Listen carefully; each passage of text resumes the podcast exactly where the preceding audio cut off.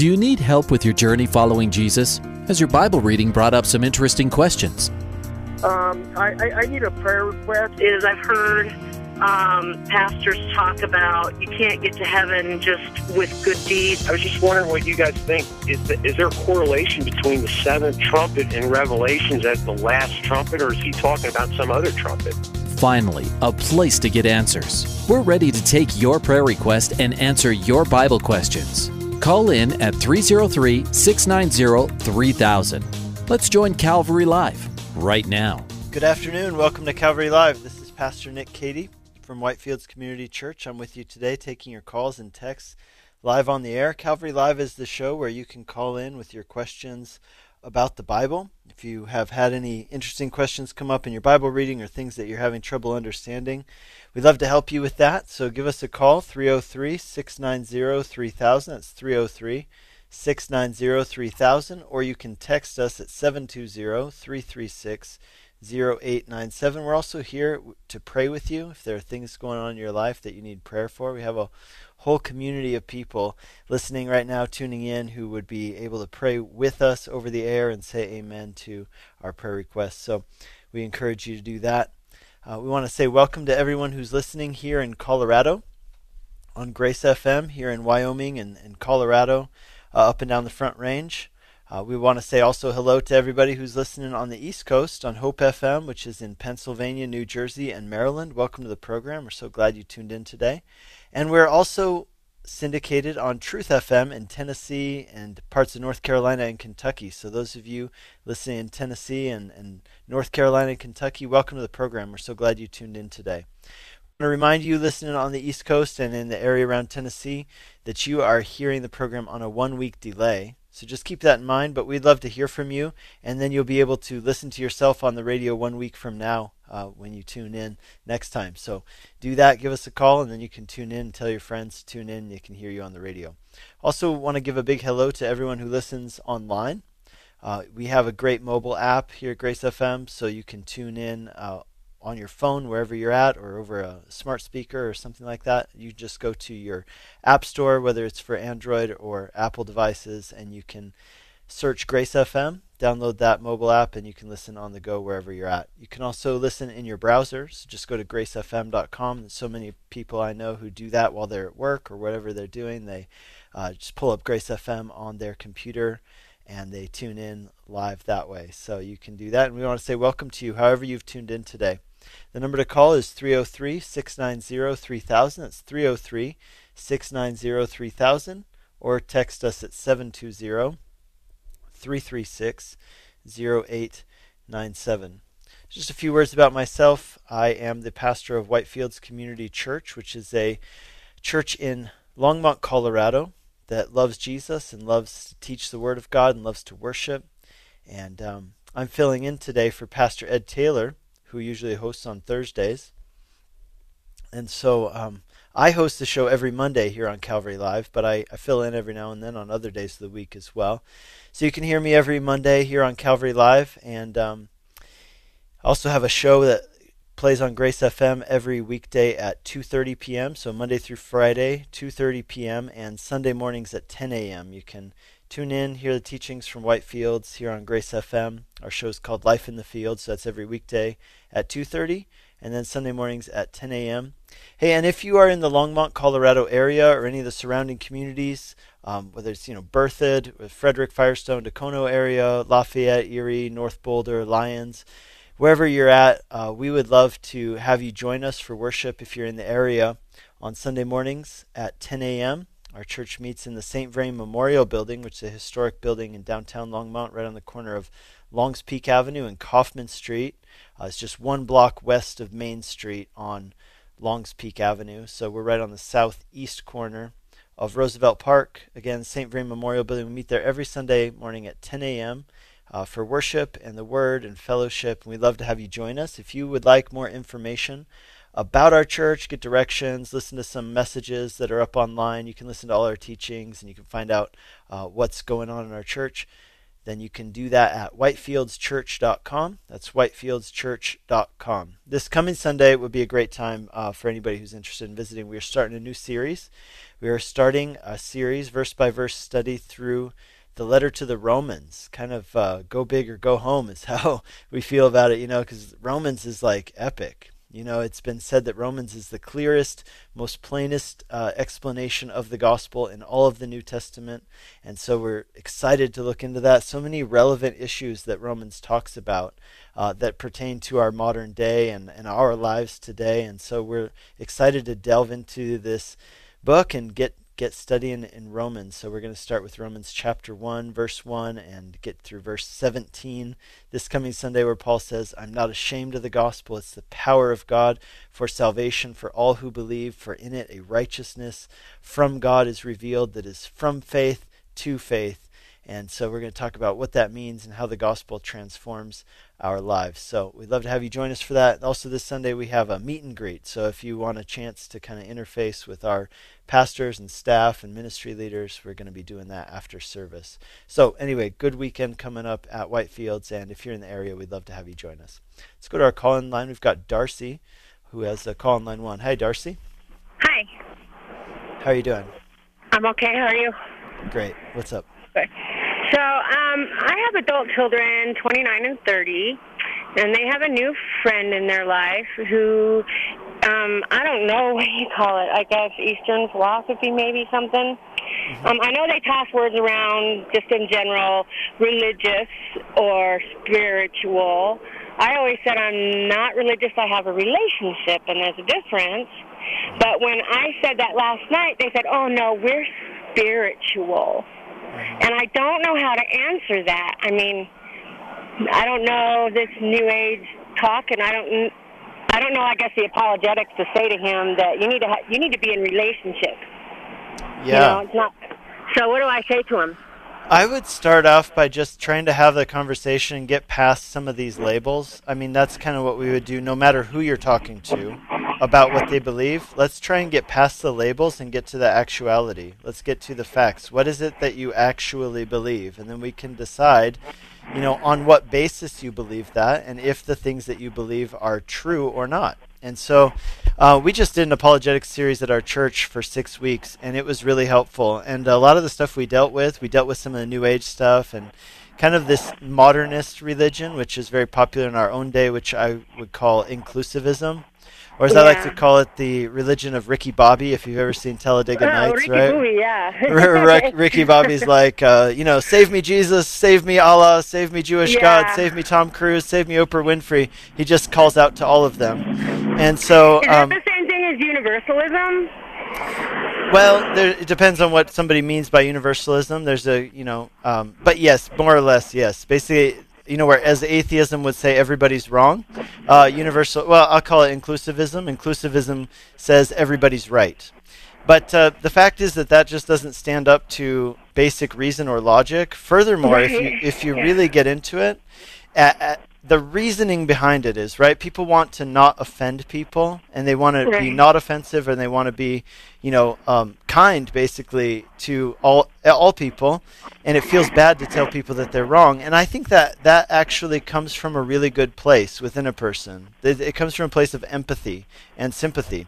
But on the other hand, it, it just doesn't stand up to um, facts, and it doesn't stand up to examination. So, for Right. example, and, and I would actually add this: not only does it not stand up to facts and examination, it actually goes to the opposite extreme, where inclusivism, or, or even if you call it universalism, is in its attempts to uh, appease everybody and not offend anybody, it actually becomes the most offensive of all statements.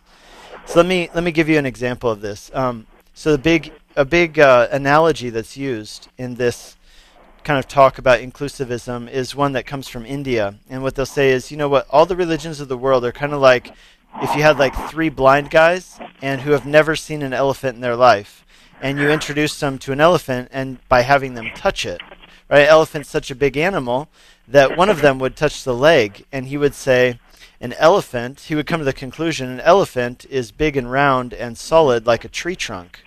And another Yeah. guy would feel the nose, and he'd say, "Well, the uh, an elephant is long and skinny like a snake." And another guy would feel the ear and say, "Well, an elephant is thin and dry like a piece of paper."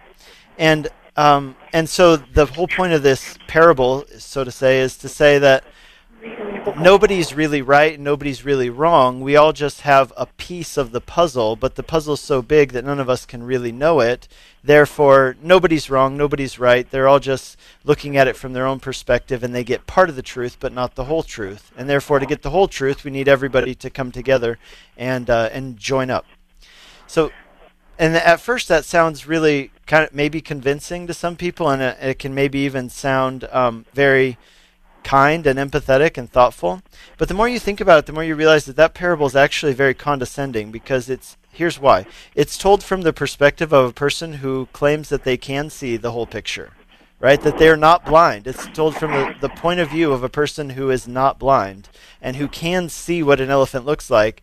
And he's kind of patronizingly and condescendingly kind of patting everybody else on the head and saying, well, that's really cute and nice that you think it's like this or like that.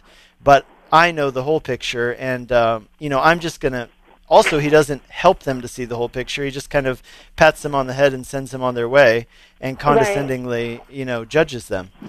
The other part of this is um, to to really take other beliefs at what they say. In, in other words, this: if you want to have a universalism or inclusivism, you actually have to change what other people believe, right? So if I say that, um, you know, Buddhism and Islam and Christianity none of them are true all the way. They're all just partly true, or let's just say they're all true.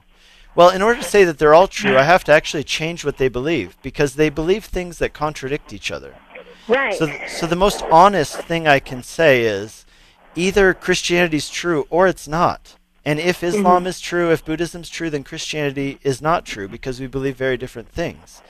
And at that point, I'm really dealing with the key issue, which is what is the truth?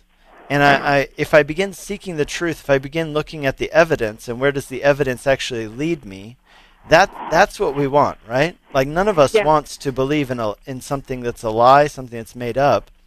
Um, and I think that's where I would approach it with your sons, is to say, okay, well let's let's drop the labels. Tell me what you actually believe. Tell me why you believe it, and then you can begin to determine if those things are true or not. So that that would be kind of my approach. Yeah. Okay. It doesn't help that he has um dumbed himself down, I guess. I don't know.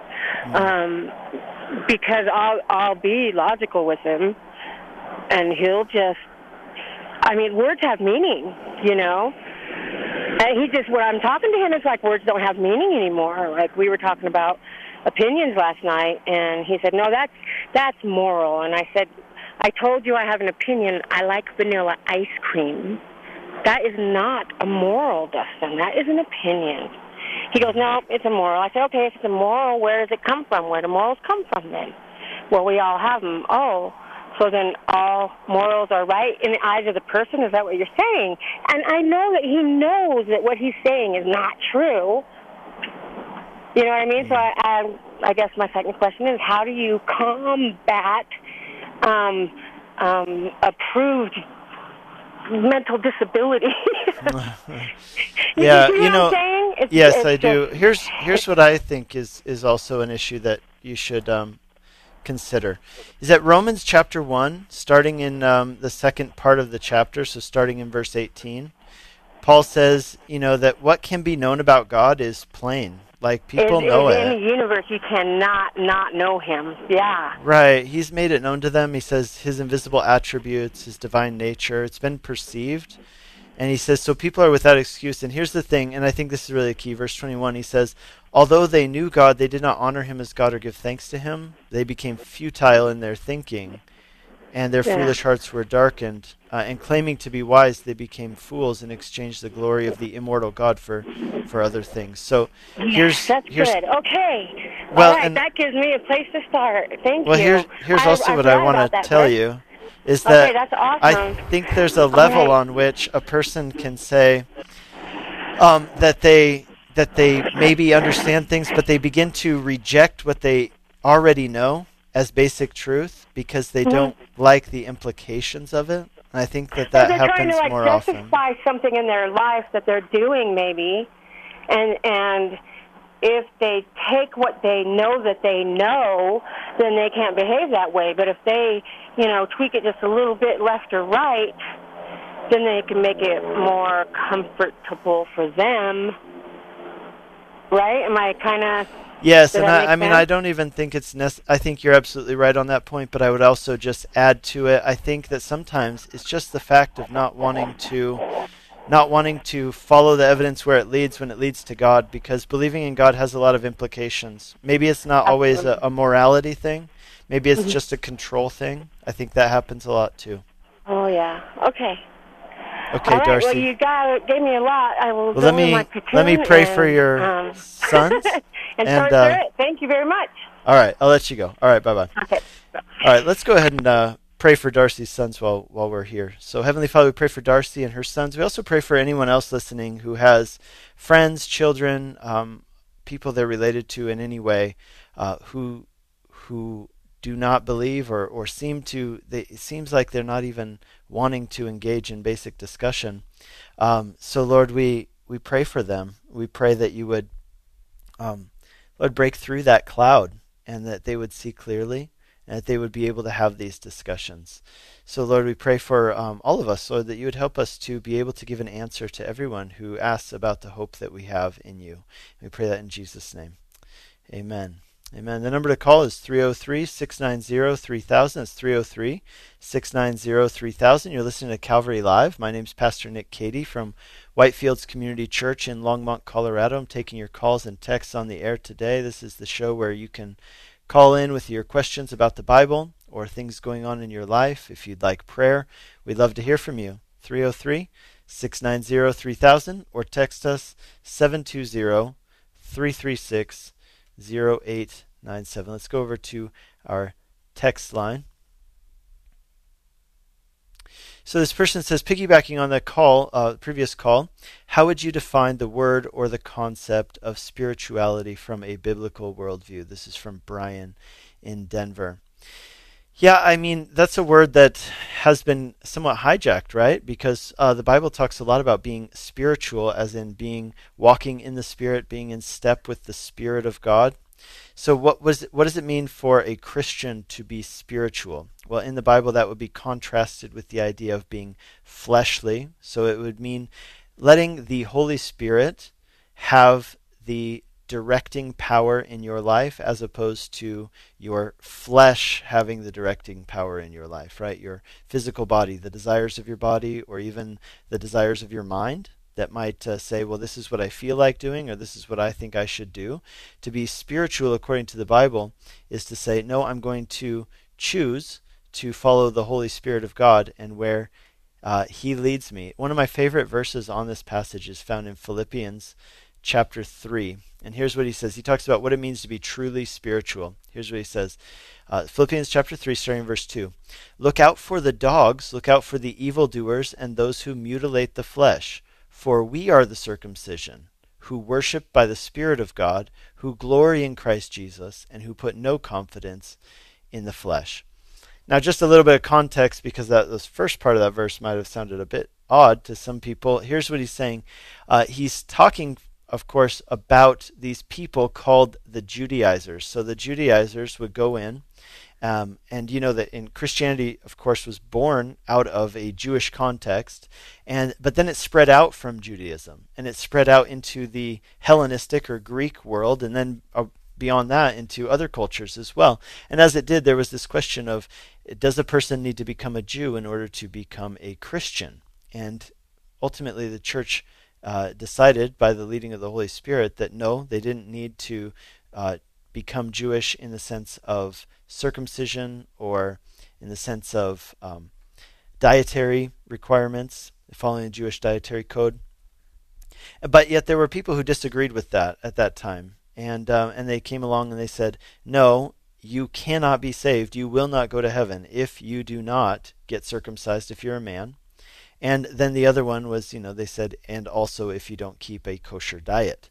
And so those people were called Judaizers. And basically what they would do is they would go to the new churches. Like Philippi, the city, was actually in the, it's on the continent of Europe. It's in what's now modern day Greece.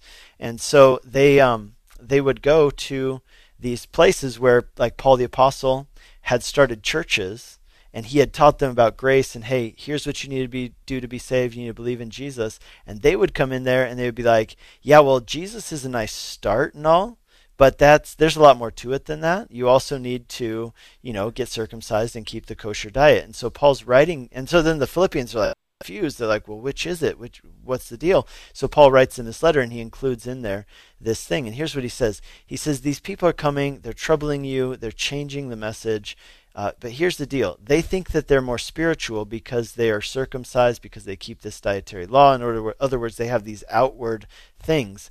He goes, No, this is what true spirituality is. And so, Brian from Denver, here's, here's how that comes back to you. And your question what does it mean to be truly spiritual in the Bible?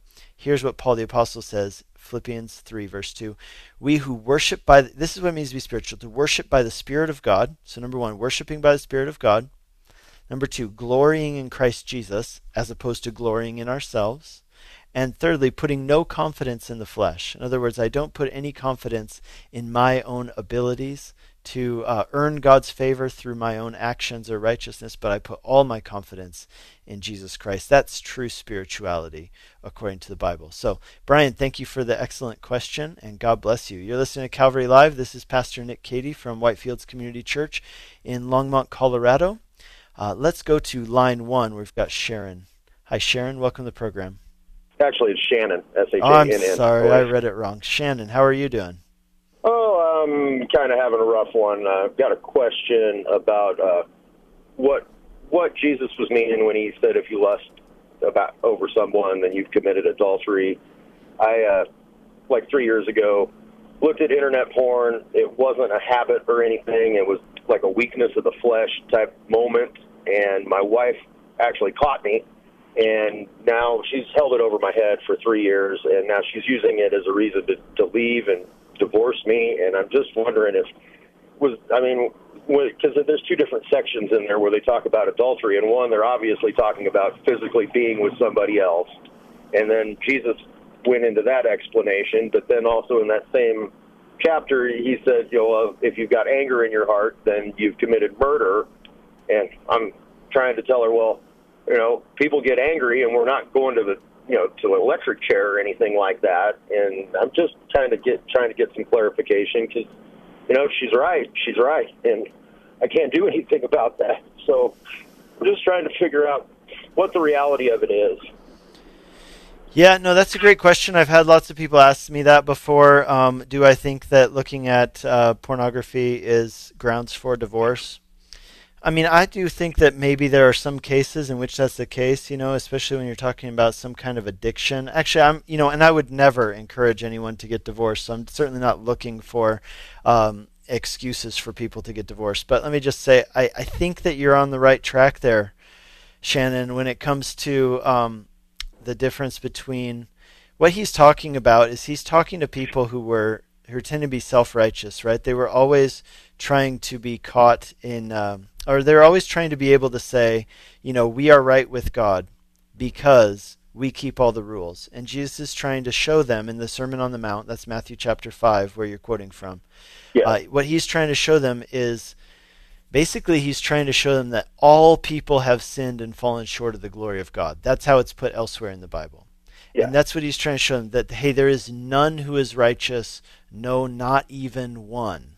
Like even if you have kept all of the 10 commandments outwardly, there's not a single person who hasn't broken them in his heart. Uh-huh.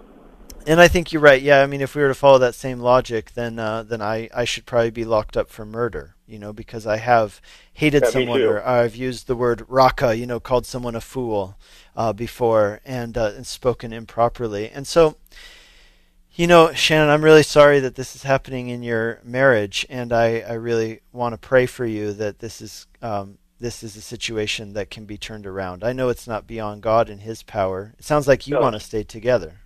Oh yeah, it's it's completely destroyed everything. I'm actually the guy whose daughter ran away a couple of or stepdaughter ran away a few weeks ago, and we were all praying for her. And that's that's the point that this is all. All of her leaving has brought all of us on to the entire family, and there's just you know she, I, I just don't know what to do. I'm really just broken. My daughter's broken. We're just like we're a mess, really. And Yeah. you know, it's it's And Shannon, I, I take it that you you've repented of this. I mean, I, I think that's yeah, what I'm well, picking um, up. for sure. I mean, honestly, when I when I hit that, you know, got on the internet, God told me not to do it. He flat out told me not to do it, and I did it anyway. And you know, eh, I got busted red-handed. Essentially, I, I it was on my phone, and I left my phone laying there, and she came home, and it was on my phone still, and. You know, it just it's it's never been the same since then. Our relationship has never been the same since then. Yeah, and I, I want to just also communicate, you know, over the air to to women who have experienced that that that is a very hurtful thing, very damaging thing for. Oh, I know. Um, I, I've and- never. and we I've don't intended to downplay my wife that. that way. I love her dearly. I've never intended to have my marriage turn out the way that it has turned out. It's just turned into a giant fiasco over the last few months. And I just wish that there was some way to repair repair it. I keep praying that God will, you know, have some mercy on us, and bring forgiveness into her heart. You know, there's, like I said, her daughter is to the point where she doesn't know what she's doing, and just, you know, she wants to stay with me. She left her daughter too when she left. Mhm. You know, it's kind of a. I'm trying to figure out how to handle that. It's, she's she's 15 years old and kind of in a whirlwind, doesn't know what to do, doesn't know what to think, ran away from home. It ruined like the last part of her school year, and we're we're just really struggling. And Well, Shannon, I think the best advice I can give you at this point is I, I think that there's a certain point where you get to the end of yourself and your own abilities, right? And your own Yeah. answers. And I think that you've reached that point. And at that point, here's what I, I want to say is that number one, uh, you need to be just praying and asking God to work in this situation. And number two, Paul talks about this situation in which a person's uh, spouse leaves them or abandons them. Yeah. And um, and you know that that's a reality that a lot of people face. And i just want to encourage you that if you can't make her come back if you can't change her heart you keep praying for her. Um, and and then i want to encourage you that you you got to walk with the lord and be the father and the leader that god has called you to be for your stepdaughter and and just for yourself in walking with the lord. So Well, i think that's that's, where i think that's all you've got Her daughter and I are like, well, we're getting we're rededicating our lives to the Lord and getting baptized on Sunday at Calvary Brighton. yeah i remember you telling me yeah. that yeah I'm trying to figure out how to, you know, lawyers are outrageously expensive. Everybody I talk to wants three to five thousand dollars for a retainer to try and figure all this stuff out and get her adopted because her father, her biological father, has abandoned her essentially too. And mm. Well nobody, let's pray for nobody that wants but to pay child support. Wow. Nobody wants to help do anything. So I'm just trying to figure out. Okay, let's just get this done. Get it All right. taken care of so that she's my daughter. She wants to actually take my last name and change her Hey, name Shannon, because it's such uh, a mess. She's we're so coming up of on a break right now. Tired of So I'm gonna have to- It's just it's really tough. We don't have the financial means to come up with that kind of money, and I'm, Okay. I really I got to figure something out so that I can take care of her and you know take her to the doctor and have all the stuff that. you know, Shannon, I got to let you go. We're coming up on our break. I'm going to pray for you on the other side of the break, but uh, Okay. thank you for your call. We're going to be praying for you. You're listening to Calvary Live. This is Pastor Nick Cady from Whitefields Community Church. We'll be right back in two minutes' time.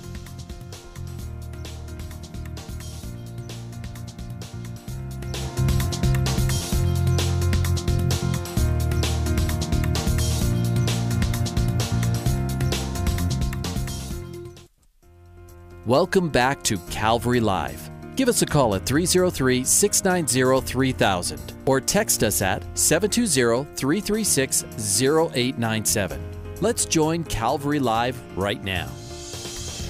Welcome back to Calvary Live. This is Pastor Nick Cady from Whitefields Community Church in Longmont, Colorado, taking your calls and texts on the air. This is the show where you can call in with your questions about the Bible, anything maybe that you're you're curious about or that's come up in your Bible reading.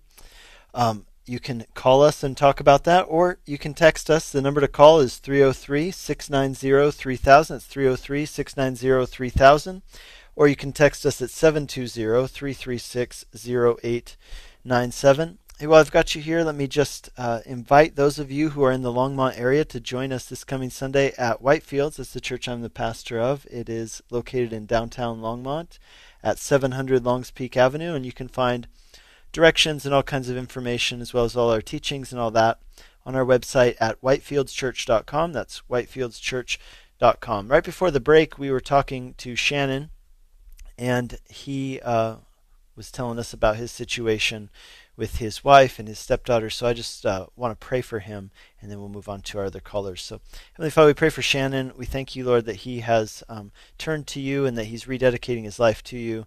Lord, I pray for these difficult things he's facing, the financial situation that he's facing, as well as the situation with his daughter. Lord, I pray that um, he would be able to put all of these things into your hands and take one step forward at a time by faith and Lord, that as he does that, he would he would truly be able to um, be the person, the man, and the leader that you've called him to be, uh, both in just walking with you and also for the sake of his stepdaughter. So, Lord, would you empower him by your Spirit to do that in Jesus' name? Amen. Let's go to Joe on line two. Hey, Joe, welcome to the program. Hi, um, thank you for taking my call. I listen to Hope FM all the time, and finally just uh, thought, you know, I want to call in and get a prayer request in, if that's okay. Absolutely. Um, Where are you calling from? Uh, actually, we're calling from New Jersey. awesome. So good to have you. Yeah. I'm sorry. Thank you. Um, so I would like to get a prayer request in for our 21 year old son, Joseph. He was in a car accident last uh, Father's Day, and he suffered a traumatic brain injury. Um, he's had a lot of hurdles. He is currently residing at a nursing home because, unfortunately, there's not a lot of intermediate places for uh, adult children um, to go to. But I mean, it's it, we know that it's a temporary situation for him because we plan to bring him home. Um, there's a lot involved with getting him home. He doesn't communicate with us other than like we have to look at body cues. Mm-hmm. Um, so uh, my prayer is that Joseph has had hurdle after hurdle. I mean, pneumonia, aspiration pneumonia, um, just getting sick and different surgeries, and he still he's still fighting, and he's just still just such a beautiful young man. Um, the accident, they were T-boned him and his girlfriend on the passenger side, and he leaned over and covered her. She only had um, three broken ribs and a concussion, and uh, she was out of the hospital in three days. So uh, we're thankful that you know he God put him in a place to help save her, but unfortunately, Joel brain and his head absorbed most of the impact from the accident. Um, so I guess the prayer request that we're asking is for strength for us to continue to to not doubt because sometimes it's very difficult, especially when he's going through these hurdles, but also just for Joseph so that he doesn't have to go through any more of these hurdles. Just you know, so that yeah. he can be comforted by the Holy Spirit and by God and that he can just keep healing and keep progressing. Absolutely. Well, let's pray for your son.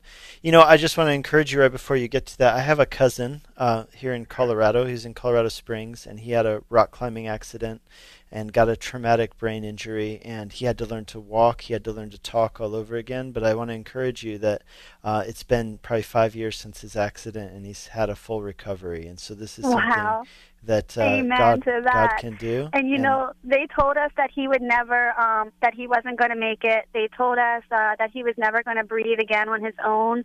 Um, well, in January, uh, Joseph somehow his trach kept coming out. So we we think that he might have been trying to get his arms up there and pull it out.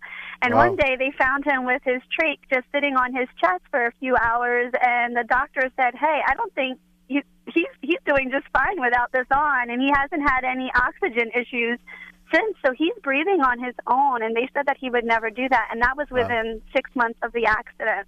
Praise the Lord. And and you know, yes. it sounds like your son is a bit of a hero in, in what you described with his girlfriend. So, hey, let's uh, let's pray for her him, family, and then her family said that, but we give that to thank. We give that thanks to God for putting Yeah. Joseph in that position. Awesome. Well, let's pray for Yeah. him and for you. So, Heavenly Father, we pray you. for Joseph, and we, we thank you, Lord, for his heart that he wanted to protect others. Lord, we know that's your heart, Lord, that you're a God who, who saves and cares about others, even uh, putting yourself on the on the line for us, and that's what you did for us. That's the message of the gospel. So, Lord, we thank you for uh, Joseph and giving him that heart. Lord, we thank you that he's alive and that he's progressing even faster than the doctors said he would. Thank you for preserving his life. Lord, we ask that truly you would restore him to full health. Lord, we ask that you would heal his brain, heal all those neural pathways. Lord, restore to him the ability to speak and the ability to walk and all of these things. Lord, we ask that you would do it. We ask that you do a miracle in this situation. In Jesus' name, amen. Amen. Amen. Thank you right. so much. Absolutely. God bless you. Thank you. Have a blessed day. You too. Bye bye. You're listening to Calvary Live. This is Pastor Nick Cady from Whitefields Community Church in Longmont, Colorado, taking your calls and texts on the air today. We have one open line. The number's 303 690 3000. It's 303 690 3000. Let's go to Victor on line one. Hey, Victor. How you doing, Pastor? Doing great. What's up? And so, uh, kind of in relation to the first caller, um, I had a buddy that, you know, he's going through a lot of depression, and I, I tried to reach out to him by, you know, expressing my faith and, and how it helped me, and uh, he ended up just completely shutting me down. Um, and you know, he has his own beliefs and was completely against what I was saying. And I'm a, a really new Christian, and I didn't have a rebuttal, and it's been bothering me ever since. And I feel just just really really bad about it, and I feel like I'm letting God down uh, by not not not trying to defend Him, not trying to defend my beliefs. And I just want to know. Is that something that's actually happening? Am I letting God down? Am I sinning by not trying to pursue this any further? And uh, yeah, man. I mean, it's I've been a total jerk today because of it. I, I can't get out of my own head. I just feel horrible.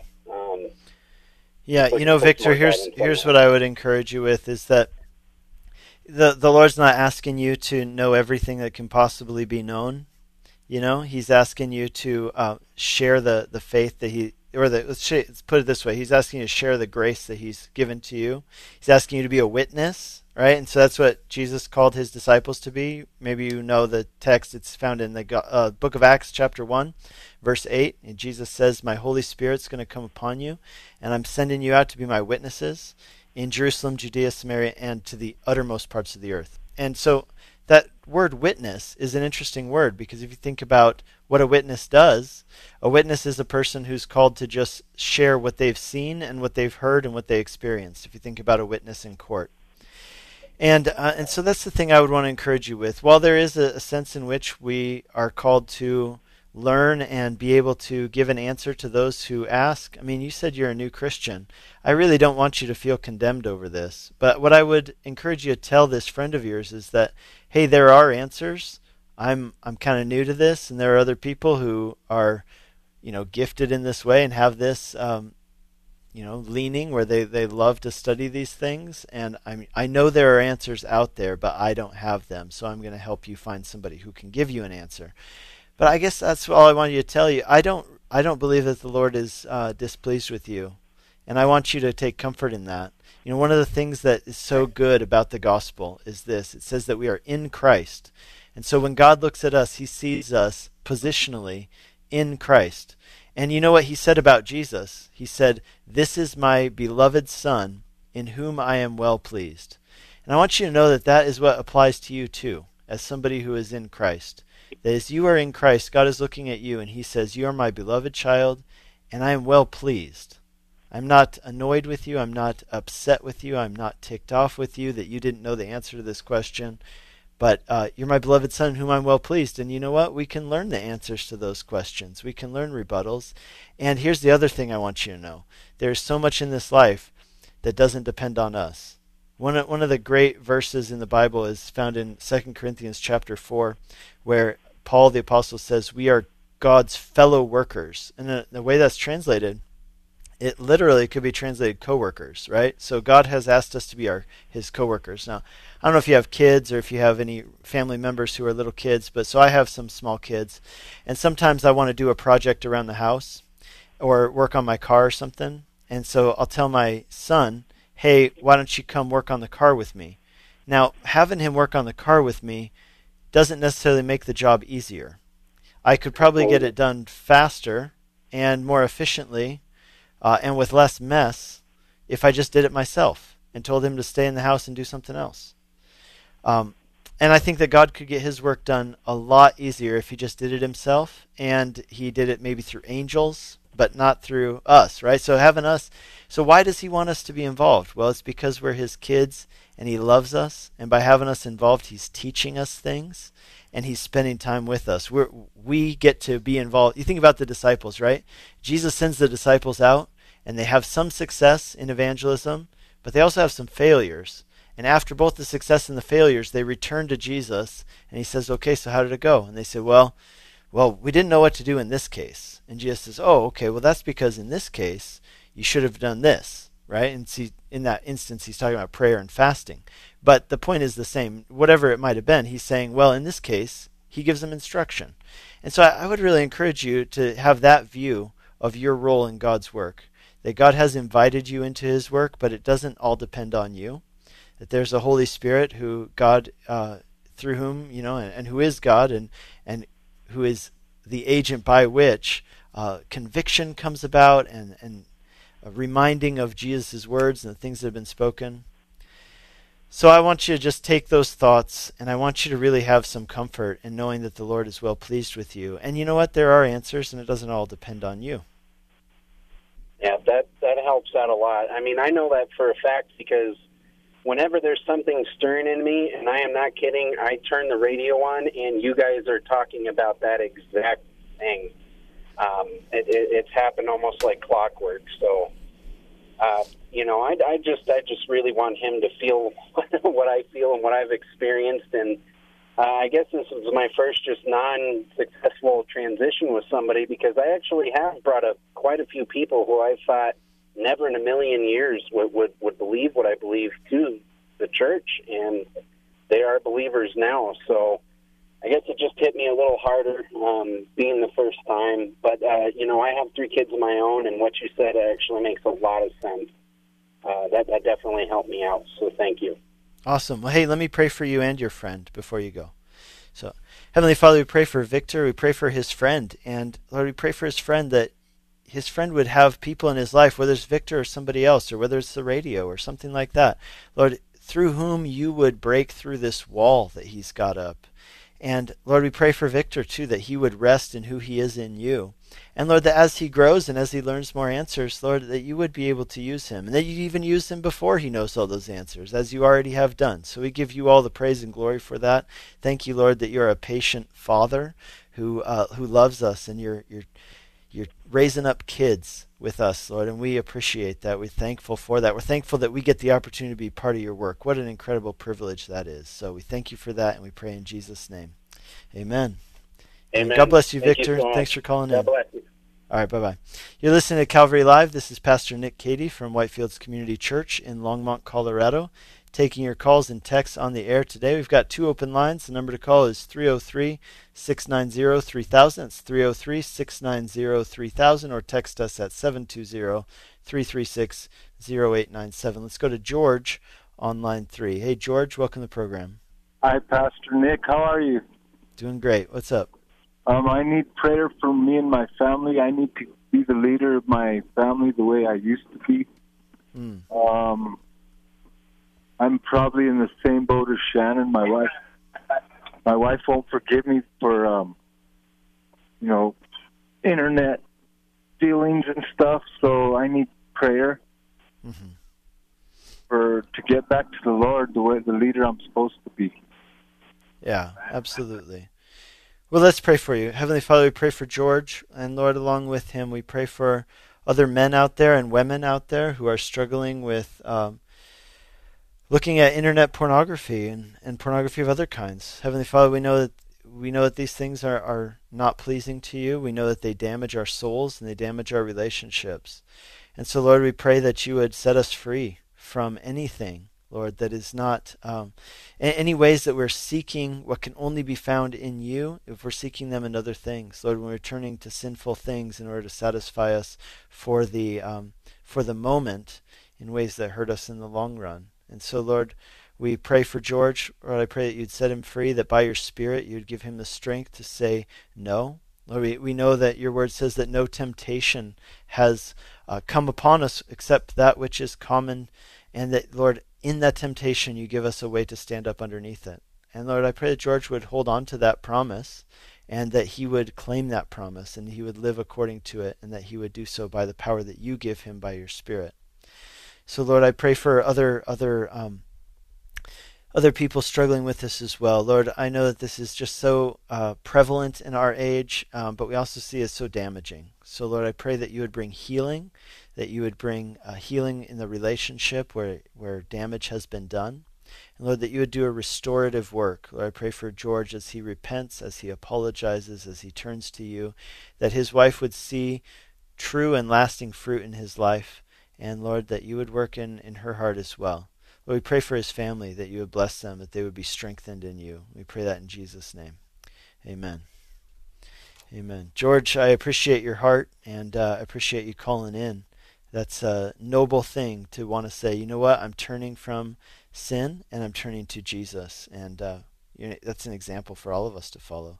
So, God bless you. You're listening to Calvary Live. This is Pastor Nick Cady from Whitefields Community Church, taking your calls and texts on the air today. We've got two open lines. The number is 303 690 3000. Let's go to Marlene on line two. Hi, Marlene. Hello, Pastor. What's going on? Uh, yes, I want to request prayer for my daughter that's almost 40 years old. Um, she was raised in church um, her father and I, as an infant, took her to church. She was four days old and dedicated her to the Lord, and she was brought up in church. And um, she's got a gotten a job about seven years ago where she works and she works with a lot of different types of people and has seen a lot of terrible bad things with children and so forth and mm. she doesn't believe even though now she just questions if there is a god and she thinks people are born gay and um things of that nature. And I just want you to pray that God would restore her belief back to her to its original state because I know deep down inside she can't believe this. Mm-hmm. Yeah, let's pray. Heavenly Father, we, we thank you for Marlene and her love for her daughter. And Lord, we thank you that her daughter was raised in a way where she had the seeds of the gospel, the seeds of your word planted in her heart. And Lord, we do hold on to that promise that your word never comes back void, but it accomplishes that for which it was sent out to accomplish. We pray for Marlene's daughter. We ask, Lord, that she would come back to you. We pray that she would repent like that, like the prodigal son coming back to his father. And Lord, in the areas where maybe she has seen terrible things and she wonders how could God allow such things, Lord, I pray that you would use even her own reason and logic to lead her back to faith in you and trust in you.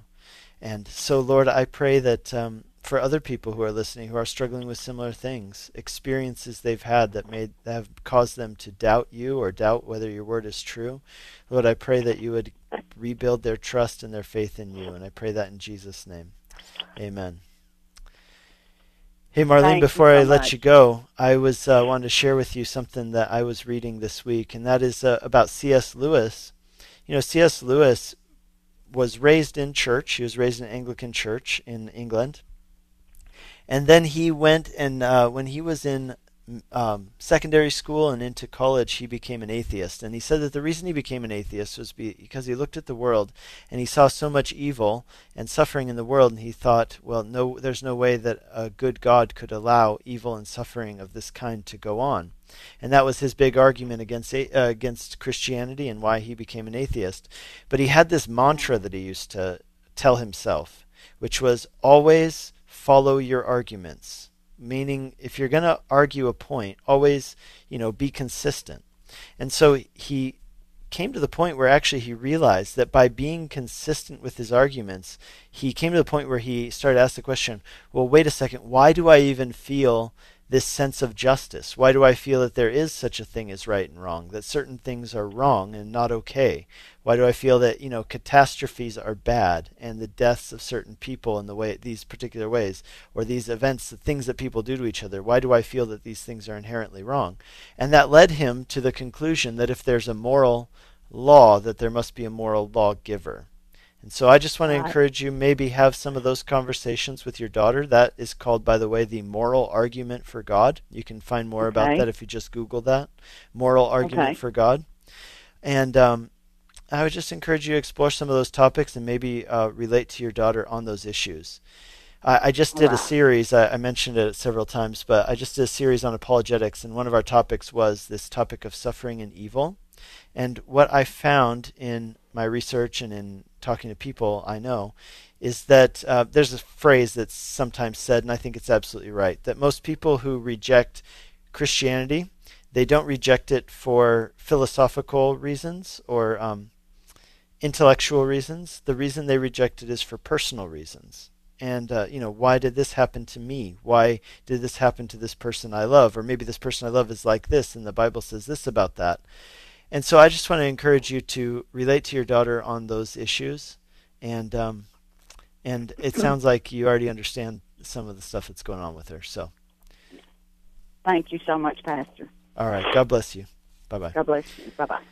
You're listening to Calvary Live. This is Pastor Nick Cady from Whitefields Community Church taking your calls and texts on the air today. Let's go to Brandon on line two. Hey, Brandon, welcome to the program. Hey, Pastor, how are you this today? Doing doing great. What's up?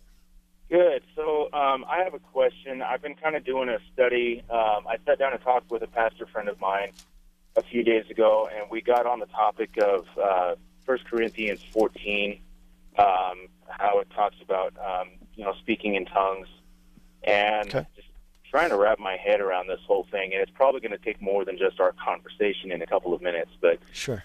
Um, but basically, eh, so it goes into detail about uh, for anyone who speaks in a tongue does not speak to people but to God.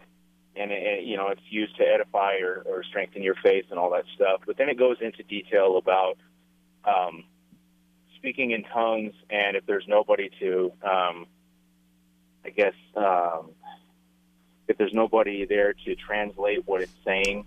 Yeah, interpret it. Yep. Yeah, exactly. Um, and then it goes, uh, you know, and then it says, uh, in verse 6 If I come to you and speak in tongues, what good will it? Will I be to you unless I bring you some revelation or knowledge or prophecy or word or, or of instruction? Um, so basically, I'm trying to get a, a sound biblical direction on the whole speaking in tongues thing because the last, off and on, probably the last year, it's been on my mind and on my heart um, about the whole baptism of the Holy Spirit and the gift of tongues, and whether that's something that um, is truly going to edif- benefit me and edify my faith, like it says in the Bible. Which you know, if it says it right there, it's in black and white. I can agree with it, but um, yeah, just trying to get that okay. some direction, and I just like yeah. I said, I, I, I know I probably won't get every answer that I need to, you know, to make the sound judgments. Whether that's Sure. You know, for me specifically. But well, let me uh, let me start off with okay. So let's just talk about this uh, broad topic. What is the gift of tongues, and how does it work? So the gift of tongues is a gift of the Holy Spirit, um, and it's used as you mentioned. It's it, a person who speaks in tongues says in 1 Corinthians 14 doesn't speak to other people, but speaks to God. So that that's very important. It means that when when somebody speaks in tongues, right? If somebody's actually operating in this gift of the Holy Spirit, that they're not uh, doing it like to give a sermon or to give a message or to relay a message from God to another person. Rather, this person is speaking to God. We also call that prayer, right? So this is like a prayer language for fellowship and communion with God. Here's another thing that's really important. He says, people the one who prophesies speaks for upbuilding encouragement and consolation but again the one who speaks in tongues builds himself up so this is the one and only gift, by the way, that is used for self edification. All the other gifts of the Spirit are for the edification of other people. The gift of tongues is for self edification. In other words, it's a way to communicate with God. Uh, another way of uh, looking at this, another verse that speaks about this, is like Romans chapter 8, verse 26, which says that uh, when we don't know the words with which to pray, that the Holy Spirit intercedes on our behalfs with groanings that are incomprehensible. So, that's describing is kind of the sense of like, man, there's so much that I want to say to the Lord. I want to express to Him my love, my thankfulness, my gratitude, and yet I just just struggle to find the words, right? Like maybe I'm bad at words, or maybe human language has its limitations. I think both of those are true. And so, um, and so this is a way where we can actually rise above the limitations of human speech and our own intellectual, you know, formation of words and sentences and just praise God. It's almost like, you know, if I could just be not limited by my own speech and by my own, you know, linguistic ability, then um, you know, then I, I would be free to praise God in a, in a whole different way. And that's, I believe that's what it's describing, or communicate to God. It's not only praising God, it would seem from Acts, or sorry, Romans 8, 26, but also, you know, crying out to God in my distress.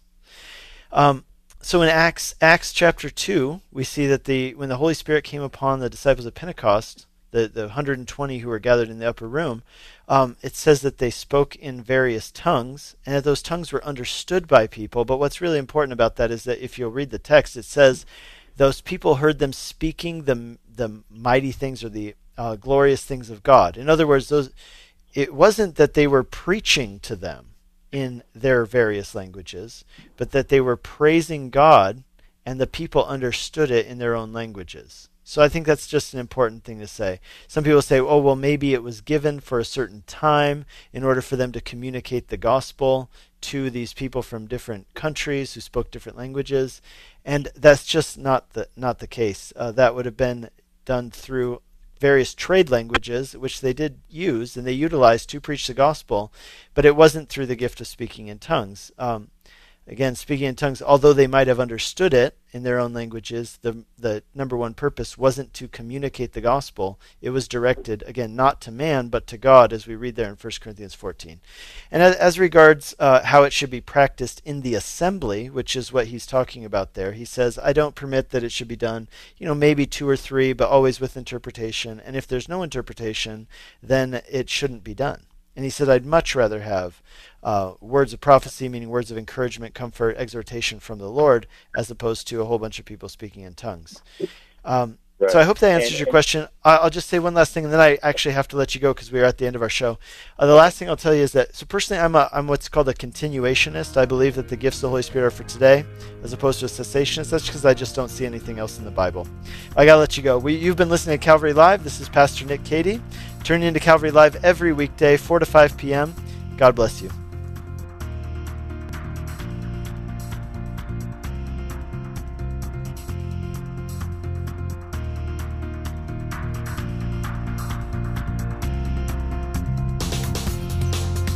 You've been listening to Calvary Live. Tune in next time for prayer and God's Word.